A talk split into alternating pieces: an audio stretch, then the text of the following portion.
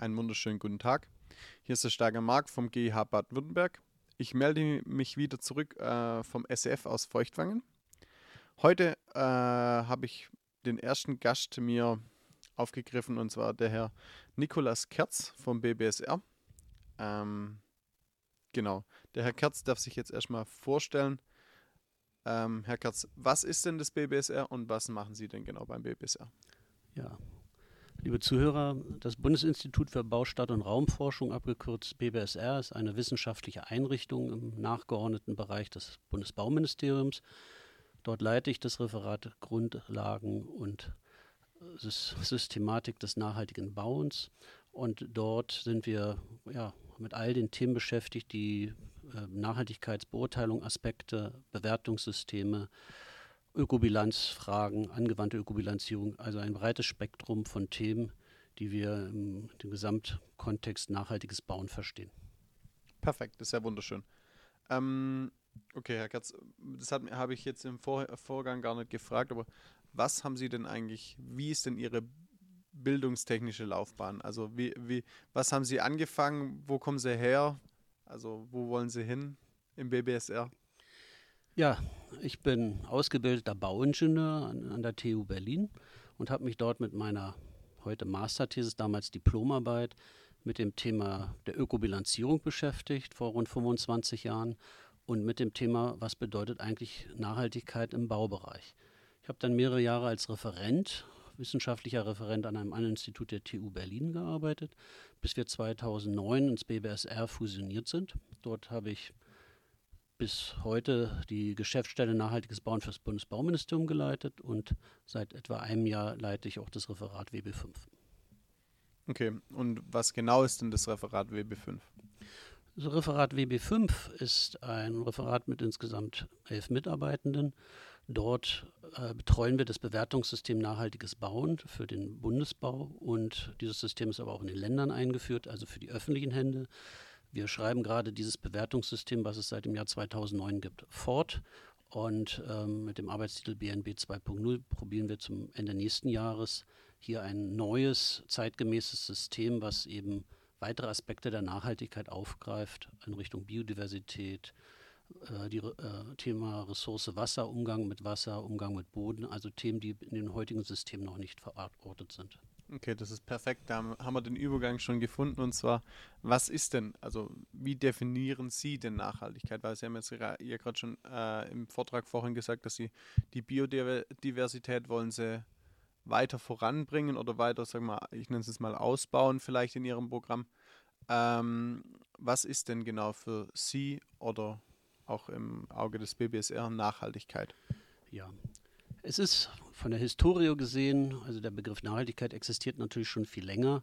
Ähm, Im Bereich der Einzelmaßnahmen, Einzelrohstoffe kennt man es aus der Holzwirtschaft. Definition nur so viel zu entnehmen, wie auch nachwächst. Aber wir sind natürlich in dem Bereich Bauen und im Bereich Bauen ähm, ist es so, wir haben immer eine Ressourcenanspruchnahme, wir haben immer damit eine verbundene Umweltwirkung. Und für uns verstehen wir die Nachhaltigkeit so, dass es darum geht, die verschiedenen Aspekte des Bauens gleichermaßen in einen Kontext zu stellen. Das heißt, ein Abwägungsprozess. Ich muss mir die verschiedenen Disziplinen anschauen und die klassischen drei Säulen, Ökonomie, Ökologie, Soziales, ähm, und die in ein Gleichgewicht bringen mit meinen Entscheidungen. Weil das, ähm, das Entscheidende ist, dass wir an jede, also viele kleine Stellschrauben haben und wenn wir an einer drehen, verändert sich das Gesamtsystem und wir müssen ein guten, äh, einen guten Durchschnitt erzielen. Es wird nie sein, dass wir alles perfekt erfüllen können, aber wir müssen Transparenz schaffen und wissen, warum wir unsere Entscheidung so treffen, wie wir sie treffen. Okay. Ähm, dann noch die Frage. Ähm, Sie haben gerade das Drei-Säulen-Modell angesprochen. Vielleicht können Sie das noch ein bisschen genauer beschreiben. Das wäre noch ganz ja. toll. Also die, die Idee ähm, bei der Übertragung des Überbegriffs Nachhaltigkeit auf das Bauwesen ähm, kommt eigentlich aus einem Schutzzielansatz. Durch das Bauen induzieren wir Veränderungen.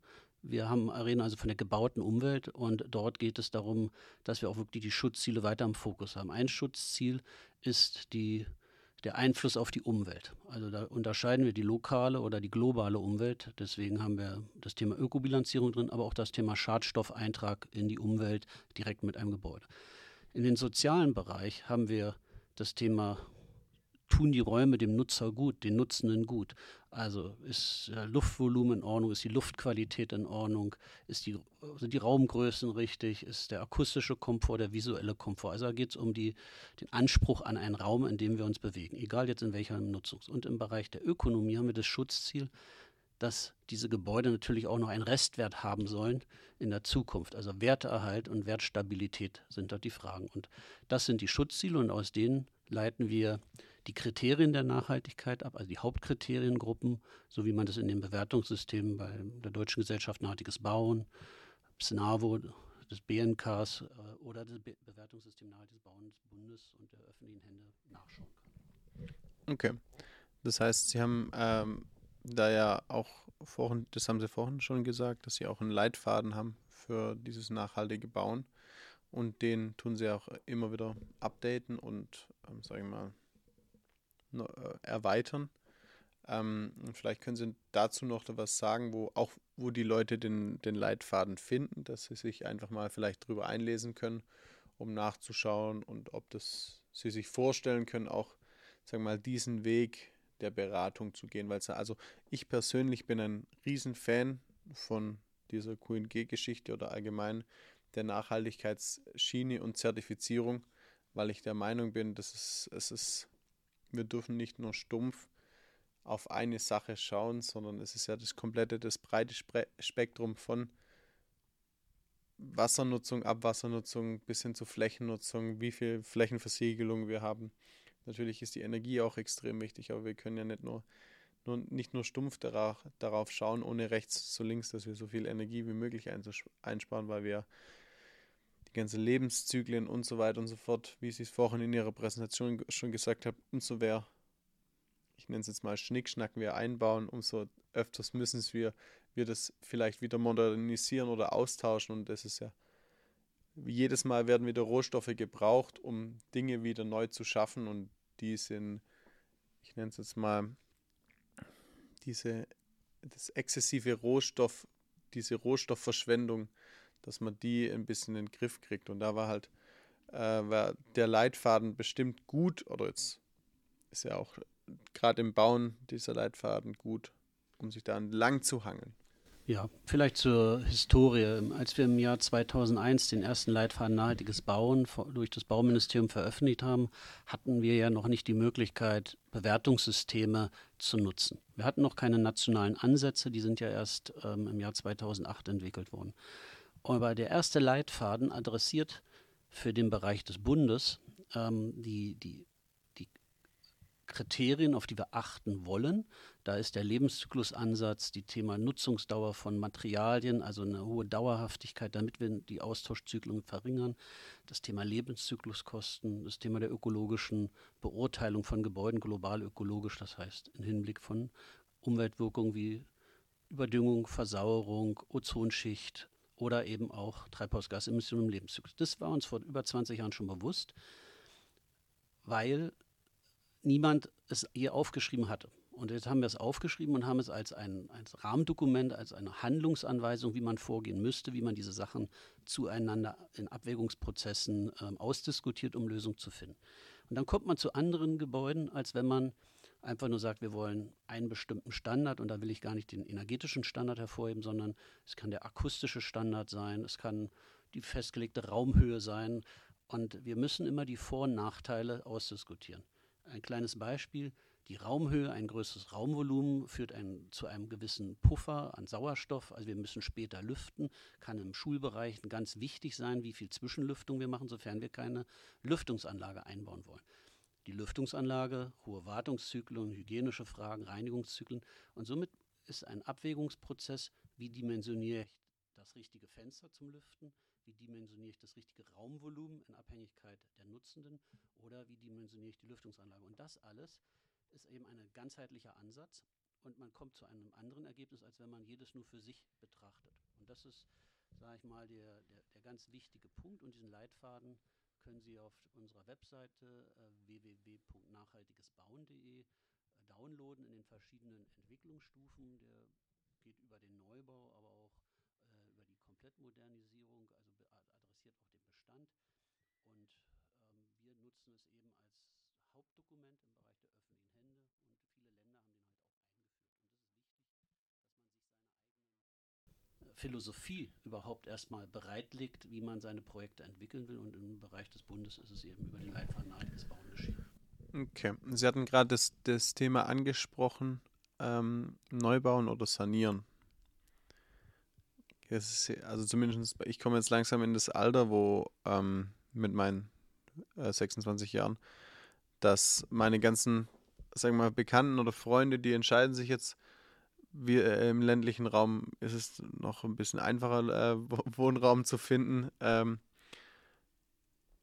bauen wir ein neues Haus in einem Neubaugebiet oder sanieren wir ein, ein alteingesessenes Gebäude? Und da ist natürlich die Frage, was ist denn nachhaltiger? Wahrscheinlich die Sanierung, weil das Gebäude ja schon da ist. Oder gibt es, wie ist da Ihre Einschätzung? Ist es sinnvoller, neu zu bauen und vielleicht, äh, wo das Haus gebaut ist, die, die Materialien aus dem Haus zu recyceln und eben ein neues Gebäude hinzustellen? Oder sagen Sie, Sie erweitert das, die, die, den, den Altbau und saniert ihn?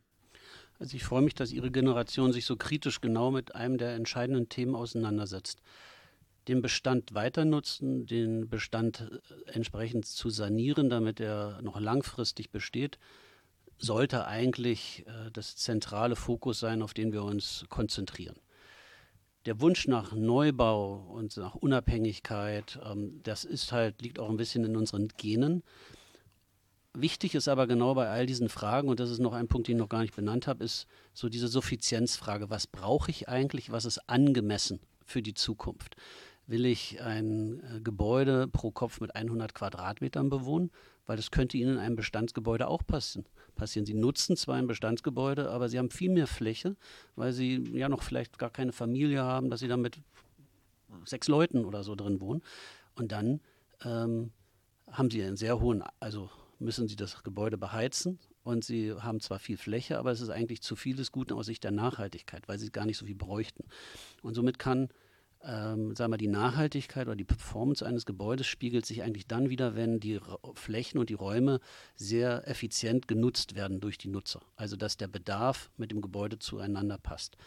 Und somit ist aber, weil der Bestand ist vielleicht so die Anspielung auf die Begriffe der grauen Emissionen, also graue Energie und graue Emissionen, was im, in den Baustoffen eigentlich mal ähm, in Anspruch genommen wurde und heute dort konserviert äh, existieren dass ich natürlich von der, ähm, ein, mit einem gewissen Bonus in das Rennen gehe, wenn ich ein Bestandsgebäude nutze, weil da muss ich kein neues Fundament bauen, keine neuen Wände und je nach Qualität keinen noch, neuen Dachstuhl. Und das ist halt schon ein, ein gewisser Wert, mit dem man ähm, die, das Thema des Klimaschutzes oder des klimafreundlichen Bauens sehr positiv beeinflussen kann. Am Ende gibt es aber dafür die Bilanz dass man die Randbedingungen in einer Ökobilanz berechnet und kennt dann im Bestandsgebäude den, den Verbrauch dann für die Zukunft bzw. als Bedarf gerechnet und des Neubaus plus die Primärressourcen, die ich in Anspruch nehme. Und das muss über einen bestimmten Lebenszyklus, bei uns sind es 50 Jahre, manche rechnen es auf 30 Jahre, sieht man, welche Entscheidung sich amortisiert. Für mich ist eher der Neubau, das auf Gebäudeebene bauen wir zum Teil sehr, sehr klimafreundliche Gebäude. Es ist aber noch die Frage, wir nehmen Fläche in Anspruch und wir sind auch in Deutschland in der Not, zu viel Fläche aktuell äh, zu, in Anspruch zu nehmen. Dieses 30 Hektar Ziel sind wir noch weit entfernt und somit hoffe ich immer auf die richtigen Entscheidungen, auch unter dem Aspekt der Fläche. Vielleicht können Sie auf das 30 Hektar Ziel noch mal kurz eingehen. Naja, wir, es ist ja nicht nur Wohnfläche, es sind ja Gesamtflächen für Infrastruktur, für ja, auch, auch Anspruchnahme für immer noch da, wo ein Abbau stattfindet, Steinbrüche, was auch immer. Und wir sind, ich habe leider nicht die aktuelle Zahl, aber es ist schon seit vielen Jahren plant Deutschland das Ziel, die 30 Hektar Ziel erreichen. Wir liegen noch deutlich höher und wir können halt im Prinzip durch gezieltes Optimierung und Verdichtung, auch Nachaufstockung auf Gebäuden, zumindest das Direktflächeninanspruchnahme für, für Gebäude ähm, hier reduzieren. Wir werden deswegen zwar immer noch Straßen brauchen oder neue Verkehrswege, Aber es ist mir nur noch mal wichtig, dass wir dieses Thema der Flächen- und Anspruchnahme grundsätzlich auch in unseren Bewertungssystemen auch mitdenken, damit man eben nicht ähm, zu großzügig ist da, wo es nicht notwendig ist. Das ist interessant, dass Sie das jetzt sagen mit den Flächen, weil also ich war bis zu diesem Jahr im März war ich noch, habe ich in einem Steinbeiß-Institut gearbeitet ähm, in Ulm und da hatten wir auch der, von, der, von der Gemeinde äh, die Anfrage, dass man ähm, die, das war so ein Dreierpaket, die Schule, die der Kindergarten und das Rathaus war so auf einem, auf einem Fleck. Und dann ging es auch darum, dass wir da so ein Komplettkonzept ähm, erarbeiten. Und mein, mein Chef, ähm, wir haben uns dann da ein bisschen eingearbeitet, weil die Gemeinde möchte natürlich auch Fördermittel und dann haben wir da beim BAFA mal angefragt. Ähm, und dann wurde mir eigentlich erst zu dem Zeitpunkt klar, wie viel da eigentlich mit reinspielt. Also mir war das vorher schon immer wichtig, dass man sagt, gerade diese, ich finde, ich bin ein sehr, ich bin ein Bienenliebhaber. Also ich, wenn ich mal wieder Zeit finde, dann schaffe ich mir auf jeden Fall ein paar Völker an und mache auch den Imkerkurs, weil meine Familie ist quasi schon immer, mein Opa war äh, Imker, mein, ich glaube, mein Großonkel ist in der Imker, nicht in der äh, und auch ein paar Cousins sind Imker und ich finde es sehr wichtig.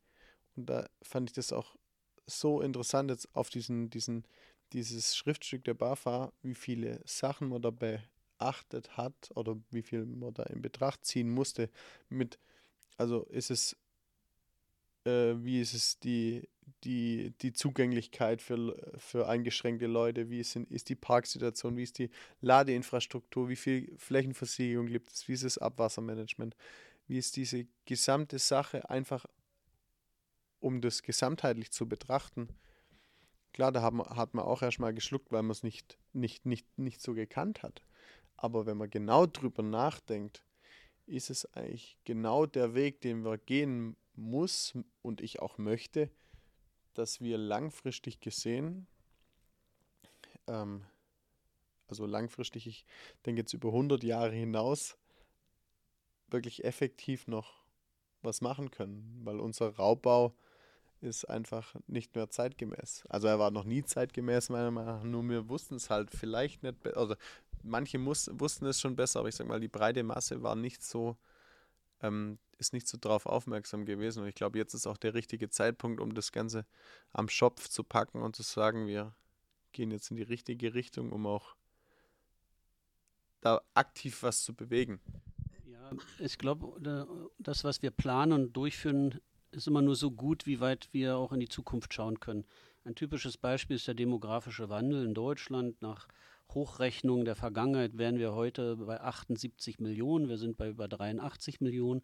5 Millionen Differenz bedeutet Wohnungsnot, ähm, Neubau. Damals, vor zehn Jahren, hat man schon eher von Urban Mining gesprochen, sagt, naja, irgendwie müssen wir ja Gebäude rückbauen und dann haben wir neue Materialien für noch den Rest Neubau. Also das ist auch immer ein Punkt, wie genau können wir prognostizieren. Aber was Sie ansprechen, ist äh, bei, auch an Ihrem Beispiel mit den Bienen wir müssen deutlich weiter gucken und zwar, das ist dann im Prinzip die, was auch gerade im Klimaanpassungsgesetz erörtert wird, unsere Gebäude brauchen eine Resilienz für die Zukunft und diese Frage, wo stelle ich den Bienenstock zukünftig auf, der kann nicht auf jedem Dach stehen, weil vielleicht der Bienenstock überhitzt. Ja? Also vielleicht muss ich mir andere Gedanken machen und da müssen alle gemeinsam ihre Köpfe zusammenstecken und jeder muss seinen Blickwinkel auch einbringen können und das ist eben ganzheitliches Plan, unter meinem Aspekt Nachhaltigkeit, damit möglichst unsere Gebäude, die wir heute bauen, in 100 Jahren, auch wenn wir dann nicht mehr da sind, noch existieren oder zumindest Funktionen übernehmen können. Und das aber alles so mit dem richtigen Maß, dass wir, ähm, wie soll ich sagen, auch nicht zu viel Materialien in Anspruch nehmen, wenn es gar nicht notwendig ist. Und, aber äh, das, was Sie erzählt haben, eine Art Campus-Situation. Allein die Frage, wir haben ein tolles Beispiel nördlich von Berlin, das war schon 2005, 2006 ist es gebaut worden, ist der, äh, die Landkreisverwaltung in Eberswalde und dort wird dieser, wird der, also die Räumlichkeiten werden im, übers Jahr in über 300 Tagen, äh, wir haben uns das angeschaut, werden die äh, letztendlich genutzt für Veranstaltungen, für Kino, ähm, für, weiß ich nicht, für die Teenager, für einen Partybereich, für Ausstellungen. Also das ist ein Gebäude, wo eigentlich der Landkreis tagen soll, aber einen unheimlichen Mehreffekt hat. Und diese Ausnutzung eines Raums, das ist das Entscheidende. Und wir können es uns vermutlich für die Zukunft nicht leisten, viele leerstehende Gebäude zu haben, übers Wochenende oder durchs mobile Arbeiten eben noch weniger ungenutzt. Und deswegen ist da ein Umdenkprozess. Und das ist, glaube ich, ein wichtiger Schritt. Und ich freue mich, dass, ja, in dem Sinne seit jüngeren Generationen, weil ich eben schon zu den etwas älteren gehöre, dass, dass man hier offen mit umgeht, weil es bedeutet für einige aber auch so wie das Gefühl, als wenn es Einschnitte wären. Aber ich sehe es eher als Chancen, dass wir wirklich Sachen neu denken. Und da sind manchmal die, die ganzen Situationen aus den jetzt den vergangenen Jahren, ähm, vielleicht führen die uns trotzdem in die, in die, richtige Richtung. Ja, das war ja schon, ist ja eigentlich schon wahrscheinlich nicht nur bei unseren, in, in unseren Generationen ein Problem gewesen, die Generationen zusammenzuführen. Und ich glaube, das wird jetzt, also ich, ich habe zumindest das Gefühl, dass es so ein schöner Übergang wird zwischen, dass quasi die, die Jungen reinkommen, die Generation drüber oder die zwei Generationen kommen dazu und man macht so einen schönen, schöner bunter Mix. Ähm, Gerade auch, weil Sie das gesagt haben mit den leerstehenden Gebäuden. Die klassischen Gebäude sind ja immer die, die Kirchengemeindenhäuser oder sowas, die quasi einmal Sonntagmittags für das Kirchencafé benutzt werden oder die, das Gemeindecafé. Und dann kommen die, sag ich mal, die Senioren, essen für zweieinhalb Stunden ihr, ihren Kaffee und dann war es das für, den, für die Woche wieder und dann steht das Gebäude leer für sechseinhalb Tage. Und das ist eigentlich auch was, gerade unser, unsere, unsere Kirchengemeinde nutzt es jetzt relativ gut, zum Beispiel die, der Kindergarten benutzt es jetzt unter, unter der Woche als Spielfläche äh, und auch äh, um eben mehr Platz zu schaffen, weil der Kindergarten ist halt, sagen wir, auch, da hat, ist auch ein Fehler der Gemeinde, dass sie jetzt das nicht Sie hat Neubaugebiete dazu geplant und hat aber die Kindergartenplätze quasi nicht erweitert oder das Gebäude nicht erweitert. Das äh, korreliert natürlich, äh, es äh, kollidiert natürlich ähm, irgendwann komplett, weil die Neubaugebiete sind jetzt da, die Familien haben Kinder bekommen, jetzt fehlen auf einmal die Kindergartenplätze. Und jetzt hat Gott sei Dank ähm, der Pfarrer gesagt, Gott sei Dank, ähm, wir haben noch Platz frei und jetzt wurde das mit temporären Lösungen, Wände eingezogen und so weiter, um eben die, das Gemeindehaus, das direkt neben dem Kindergarten steht, also es ist auch streckentechnisch sehr nah, ähm, hat man dort Lösungen Lösung äh, gefunden, dass eben die Kinder nicht auf zu engem Raum sind, sondern eben auch ihren, ihr, ihr, ihren Tag leben können, mehr oder weniger. Und das ist auch sowas, wo ich mir gedacht habe, das ist eigentlich eine einfache Lösung, wenn man nur drüber nachdenkt. Ja, und das ist etwa das, was wir unter dem Thema der Nachhaltigkeit auch selbst als Referat oder auch in unserem Tun verstehen. Wir müssen offen sein für Neues, für neue Gedanken.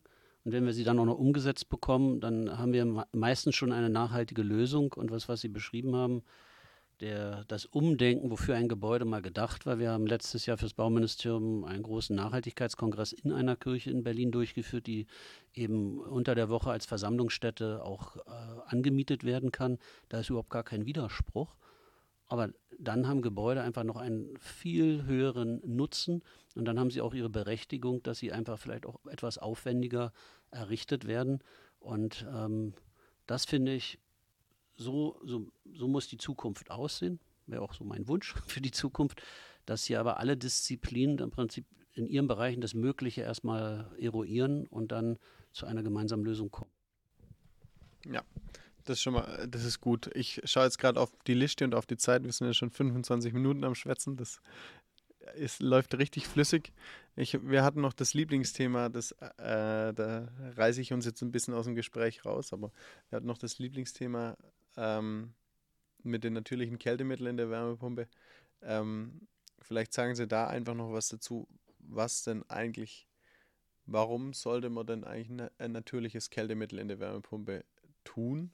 Und Ener äh, oder effizienztechnisch macht es ja eigentlich gar nicht so einen großen Unterschied, ob man jetzt also es ist in dem Sinne eines meiner Lieblingsthemen, weil wir uns dort mit dem Umweltbundesamt schon sehr lange darüber verständigt haben, wo sind die großen Hebel, an denen wir mit wenig Aufwand aber einen unheimlich positiven Effekt mitbringen. Wir wissen, in Europa haben wir die F-Gas-Verordnung, wir haben Face-Down, was, was alle paar Jahre eine Abminderung der Neuproduktion dieser Kältemittel mit sich bringt. Und trotzdem wurde, der Markt hat sich entwickelt. Wir haben also, es gibt komplette ähm, Settings, die auf Wasserbasis, auf CO2-Basis sind. Manche, wie mit Ammoniak, haben natürlich eine bauliche Veränderung, bringen die mit sich. Wichtig ist aber, dass man überhaupt, dass sie bei eigentlich jeder Entscheidung erstmal thematisiert. Habe ich eine Option, ja oder nein? Und wie Sie es ansprechen, wenn wir jetzt unter den natürlichen Kältemitteln Propan sehen, was ja für die kleineren Wärmepumpen regelmäßig benutzt wird, ähm, die energetische Effizienz ist vielleicht nicht, nicht hundertprozentig identisch. Vielleicht braucht es ein bisschen mehr Strom, weil der Wirkungsgrad nicht ganz so hoch ist, aber die eigentliche Wirkung ähm, im Sinne von CO2 durch den Verlust der Anlage, der Wiederbefüllung, ähm, das ist auf alle Fälle, liegt man auf der sicheren Seite, wenn man mit diesen natürlichen Kältemitteln arbeitet. Es wird nicht für, äh, für jeden, jede Leistungsklasse angeboten, aber das Signal ist auf alle Fälle jetzt in den Markt gekommen, auch dass ähm, im Bereich der Förderung ähm, ähm, Wärmepumpen mit natürlichen Kältemitteln sind. Es gilt aber nicht nur für die Wärmepumpe, es gilt für den ähm, Bereich der, der Wärmetausch und der Wärmerückgewinnung, es gilt für die Großkälteanlagen. Alle haben ihren Beitrag. Die F-Gase werden gemonitort in der CO2-Bilanzberichterstattung Deutschlands. Und deswegen ist es für mich eine Entscheidung, Rieseneffekt. Und heute im Rahmen unseres Forums ist es halt wichtig, wenn über 100 Teilnehmende dort sitzen, dass man sagt, das wird hier von den Energieeffizienzexperten entschieden und von keinem anderen. Und er kann sagen, mit der Wärmepumpe und falls sie eben dann ein bisschen teurer ist, dafür gibt es auch Einzelfördermaßnahmen, um, um dort die Bauherren zu unterstützen. Und wenn man das alles weiß, gibt es eigentlich keinen Grund, es nicht mehr zu machen. Und trotzdem ist der Markt, entwickelt sich langsam. Und das, das merke ich, da, da ist Bauen so, wie es ist. Das, manche sagen, bauen 20 Jahre.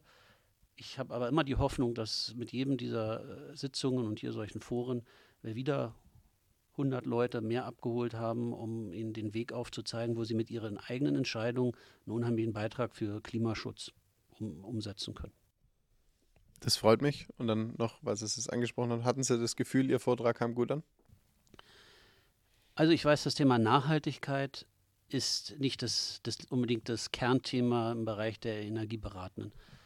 Wir haben aber gemerkt über die letzten zwei Jahre, dass unheimlich viel Nachfrage dort ist und einige, und das haben mir die Gespräche im Nachgang auch gezeigt, dem brennt es wirklich auf dem Herzen, weil sie sehen, es, also sie sich selbst die Frage stellen, warum macht man nach 20 Jahren immer noch das Gleiche? Warum hat sich, haben wir keine Veränderung?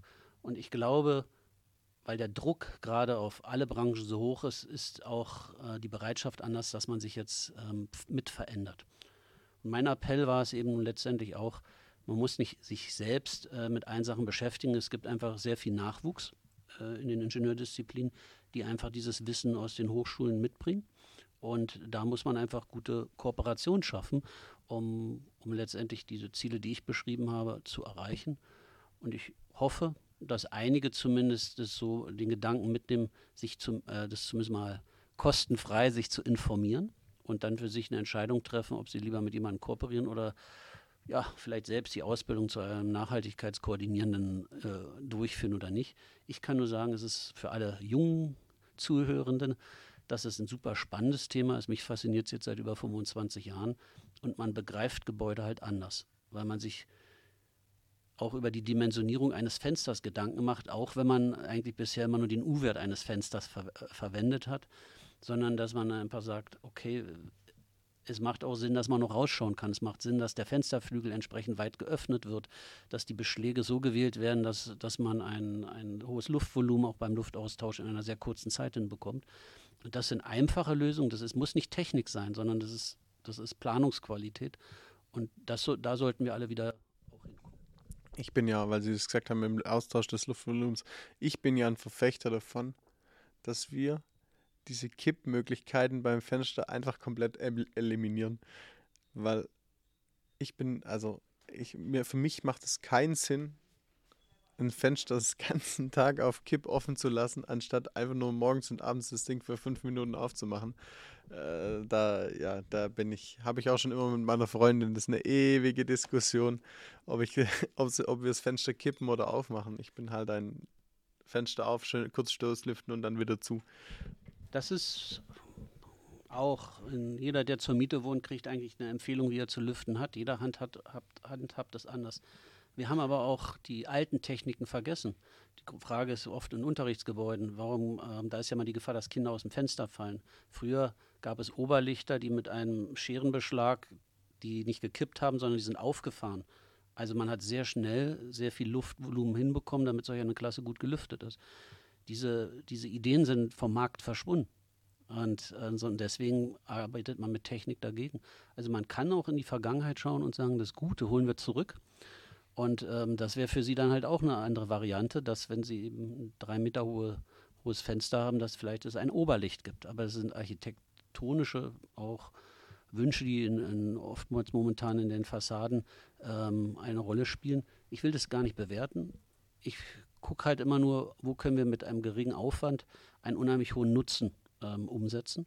Und da hilft erstmal so, helfen Bewertungssysteme, um eine Art roten Faden in einem Projekt zu finden und sagen, über welche Themen man noch sprechen sollte.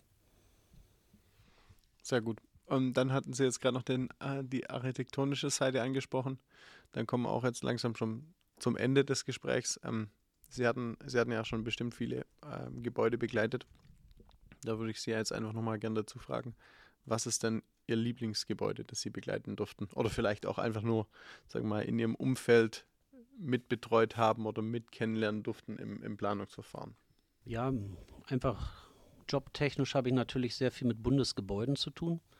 Und ich habe das Glück, bei allen drei ähm, Leuchttürmen des Umweltbundesamtes, das ist der, das Hauptgebäude in Dessau, habe ich vor über 20 Jahren schon an den Ökobilanzen mitgearbeitet am Umweltbundesamt Haus 2019, was ich in den Folien gezeigt habe, als eigentlich ja, unser Effizienzhaus Plus im BNB Goldstandard.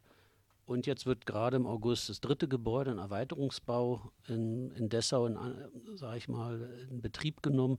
Dort war ich mit ähm, Sachverständiger bei, bei der Jury-Sitzung, beim Wettbewerb. Jedes Gebäude für sich, ähm, ähm, wie soll ich sagen, subsumiert das Wissen der jeweiligen Zeit. Und wir haben mit jedem uns gesteigert und der Bauherr, speziell das Umweltbundesamt, ist unheimlich offen für neue Entwicklung und bemüht sich auch, Sachen, die vielleicht vor zehn Jahren nicht gingen, dann im nächsten Gebäude umzusetzen. Und deswegen ist es so dieser Dreiklang, dieser drei Gebäude, wo ich immer, also wo ich wirklich sehr gerne jetzt in, in meinem jetzigen Job, ähm, sage ich mal, mit dabei war. Perfekt, das freut mich. Auch für alle zu empfehlen, sich die mal auf den Seiten des Umweltbundesamts Okay, sehr gut. Das ist eher, äh, ich sag mal, Vor-Ort-Begehungen sind immer die besten, weil das sieht man einfach am schönsten, äh, was genau geschaffen worden ist. Zum Abschließen, abschließend stelle ich immer die gleiche Frage, die stelle ich auch Ihnen. Was wünschen Sie sich dann zukünftig von der Politik oder von der, sagen mal, der breiten Menschen, äh, die, der breiten Menschenmasse, dass sie vielleicht etwas akzeptieren oder etwas schneller einführen? Was wünschen Sie sich denn, um Ihr Ziel weiter nach vorne zu bringen? Ja, ich muss mir von der Politik an der Stelle nichts wünschen, weil es liegt ja an uns, also damit spreche ich alle Planenden, die an den Prozessen beteiligt sind, dass wir die richtigen Entscheidungen übernehmen. Es, es geht nicht darum, dass man uns nur Regeln vorsetzt, sondern es, wir können schon seit 20 Jahren die Gebäude, klimafreundliche Gebäude bauen. Es steht uns frei. Manchmal ist es natürlich die Diskussion, wie viel Geld kann man in die Hand nehmen. Das ist, will ich nicht äh, wegreden. Aber wir müssen halt in unsere eigene planerische DNA diesen Gedanken mitnehmen. Wir brauchen resiliente Gebäude, die sagen wir klimafreundlich gebaut sind. Und für die, die sagen, für die, die der Meinung sind, sie können 10 Jahre, 15 Jahre trotzdem so weitermachen, an die möchte ich eigentlich mitgeben, so wird es nicht kommen. Es, also die Regeln auch von Europa her werden, werden immer strenger. Und deswegen ist jetzt die Chance, jetzt also sind wir gerade noch in dem richtigen Moment zu starten und da möchte ich Hoffnung mitgeben und wie gesagt allen jüngeren Kolleginnen und Kollegen, ähm, denen gebe ich einfach nur das Durchhaltevermögen mit, dass sie eben trotz vielleicht Rückschläge, weil die ersten Bauherren und Bauern es nicht sofort darauf anspringen oder bereit sind, all das umzusetzen. Ich war auch geduldig und das, was vor 25 Jahren eben exotisch ist, ist heute Standard. Und so müssen wir gemeinsam halt auch hier die gebaute Umwelt für die nächsten Jahre äh, erschaffen. Und somit eher positiv und nicht enttäuscht äh, nach, nach, vorne schauen. Und, und somit, ja, es hat zumindest in unserem wissenschaftlichen Bereich mit viel Ausdauer gezeigt, dass wir da nichts Falsches entwickelt haben, sondern eher jetzt sehr hohen ähm, Bedarf stillen können mit den Antworten. Das ist doch ein schöner Abschluss, das freut mich. Es ist schön, dass Sie so positiv geblieben sind über die Jahre. Und das hat, es hat sich ja ausgezahlt. Also Sie sind jetzt vorne dabei. Das freut mich auch. Und mich freut es auch extrem, ähm, dass die Nachhaltig immer wichtiger wird. Die Nachhaltigkeit immer wichtiger wird. Gut, vielen Dank für alle Zuhörenden äh, zu Hause, vor den im Bett oder vor den PCs. Ähm, vielen Dank für die Zeit. Es sind, sind schon fast 40 Minuten, haben wir jetzt geschnackt hier. Ähm, falls Sie noch Fragen haben, unter dem Podcast sehen Sie eine Mail, da können Sie einfach Fragen hinstellen und die lassen wir dem Herrn Kerz gern zukommen, falls noch irgendwas besteht. Und grundsätzlich möchten Sie noch irgendwas hinzufügen, Herr Kerz? Nein, ich bedanke mich, dass ich hier heute dabei sein durfte. Es ist, war ein schönes Format, war toll besetzt, viele Interessierende und ja, ich habe einfach ich wünsche einfach nur allen in, in, den ja auch manchmal harten Randbedingungen vieles, äh, äh, sag mal, viele erfolgreiche Projekte, um, ähm, die man aber auch stolz zurückguckt. Und vielleicht würde ich da noch eine Kollegin von mir zitieren, ähm, wo das Kind, der Sohn gefragt hat, was Mutti eigentlich macht. Und vielleicht sollten sie es auch so sehen, zumindest die, die Kinder haben. Wir probieren jeden Tag die Welt ein wenig zu retten mit guten Lösungen. Ja, wir können nicht alles zurückdrehen, also das, was schon passiert ist, aber wir können zumindest dafür sorgen, dass es nicht, nicht total ähm, eskaliert. Und, und somit, wenn man sich jeden Tag mit einem Motto startet und sagt, wie kann ich hier das Gebäude ein wenig besser machen, zukunftsgerechter, so können Sie vielleicht den Ansatz auch für sich mitnehmen. Vielen Dank und bis zum nächsten Mal.